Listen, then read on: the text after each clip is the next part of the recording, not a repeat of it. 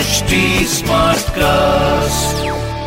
आप सुन रहे हैं एच डी स्मार्ट कास्ट और ये है रेडियो नशा प्रोडक्शन स्वागत स्वागत और बहुत बहुत नमस्कार आपके favourite show crazy for Kishore में। मैं हूँ आपका होस्ट एंड दोस्त अमित कुमार।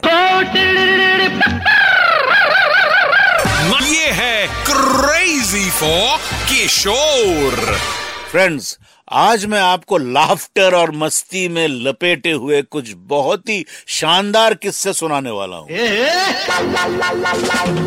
सबसे पहले बात करूँगा उस किस्से के बारे में जब मेरे बाबा को एस डी बर्मन दादा ने रात में डेढ़ बजे फ़ोन करके खूब परेशान किया। साथ ही लेजेंडरी म्यूज़िक कंपोजर जोड़ी लक्ष्मीकांत प्यारेलाल जी से जुड़ा एक मज़ेदार किस्सा।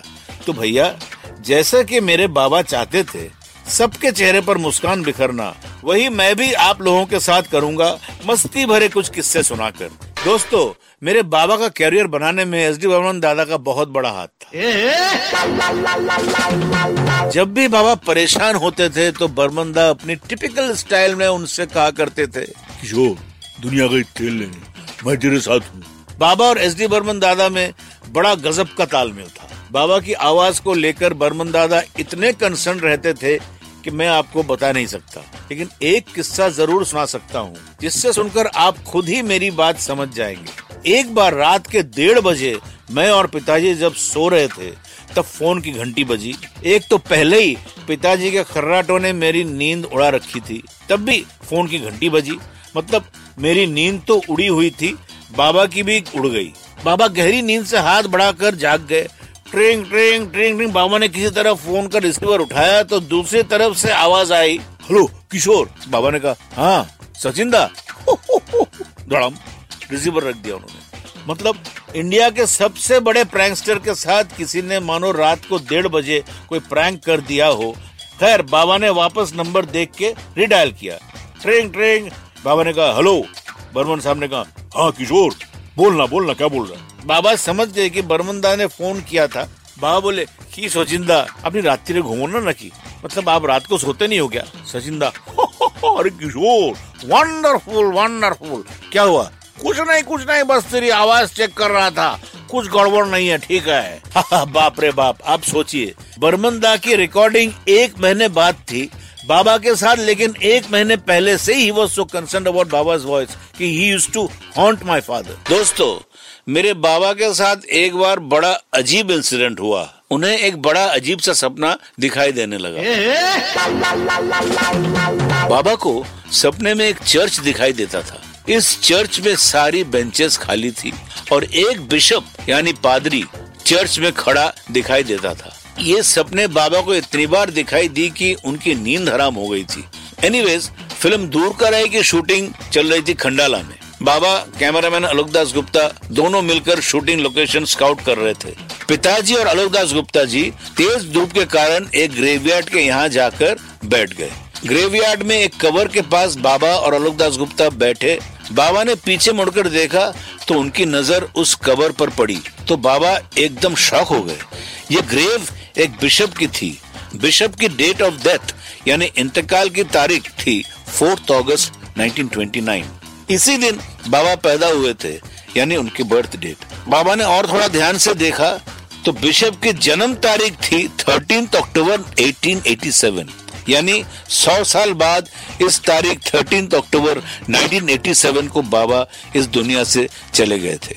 अपनी जन्म तारीख की सिमिलैरिटीज और उस सपने के कारण बाबा ने इस बिशप के बारे में जानने के लिए काफ़ी मेहनत की। बाबा गोवा के चर्चेस में भी गए घूमे, लेकिन उन्हें सपने में दिखाई देने वाला चर्च कहीं नहीं मिला। इस इंसिडेंट के बाद बाबा को लगता था कि वो पिछले जन्म में एक बिशप थे। बड़ा अजीब कोइंसिडेंस था ये सपना। मेरे लिए तो बाबा इस जन्म में भी एक सेंट ही थे, जिन्होंने लाखों लोगों को हंसाया, उन्हें बेफिक्र होकर जीने का तरीका समझाया। यारो बाबा ने पुराने नए हर तरह के म्यूज़िक डायरेक्टर्स के साथ काम किया और इसी कड़ी में म्यूज़िक कंपोजर जोड़ी लक्ष्मीकांत प्यारेलाल के साथ भी बाबा का याराना हुआ।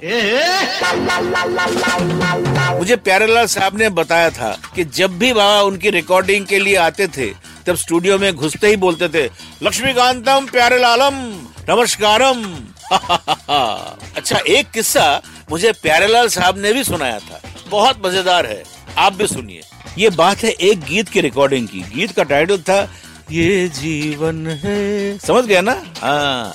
अब इस गाने के लिए एलपी के स्टूडियो में बाबा रिहर्सल करने में लगे थे। सारे म्यूजिशियन इंस्ट्रूमेंट्स बजा रहे थे।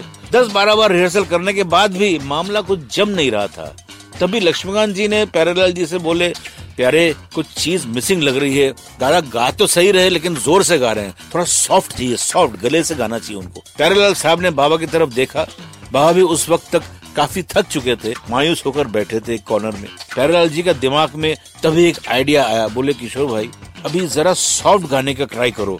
तो बाबा ने कहा अच्छा सॉफ्ट क्या करूँ? बोला, आप गले से गाइए। आप ज़ोर, आप पेट से गा रहे हो, आप जरा गले से गाइए फील करके। अच्छा ठीक है भाई, मैं गले से गाने की कोशिश करता हूँ। उसके बाद उन्होंने अपनी बाएँ हाथ की हथेली से अपने बाएँ गाल को सपोर्ट दे दिया, यानी उनका चेहरा दोनों हाथों के बीच, इसी पोजीशन में बैठे बैठे बाबा ने दो लाइंस गाई ऐसे गाते गाते चलो टेक करो टेक करो टेक करो टेक करो, ऐसा करते करते वो माइक के करीब आ गए और गाना उसी तरीके से गाना गाए और गाना तो बाद में जाके सुपर हिट हो गया। मतलब अगर कोई बाहर से उन्हें बूथ में देखता तो सोच में पड़ जाता कि ये किशोर कुमार को हुआ क्या है? कहीं दांत में दर्द के मारे तो गालों पे हाथ नहीं रखा है। बस this position versus lucky charm for this song anyways मेरे प्यारों, आज के लिए बस इतना ही। अगली बार फिर मिलेंगे कुछ और किस्से कहानियों के साथ। तब तक स्टे हैप्पी स्टे क्रेजी आप सुन रहे हैं एच डी स्मार्ट कास्ट और ये था रेडियो नशा प्रोडक्शन एच स्मार्ट Smartcast.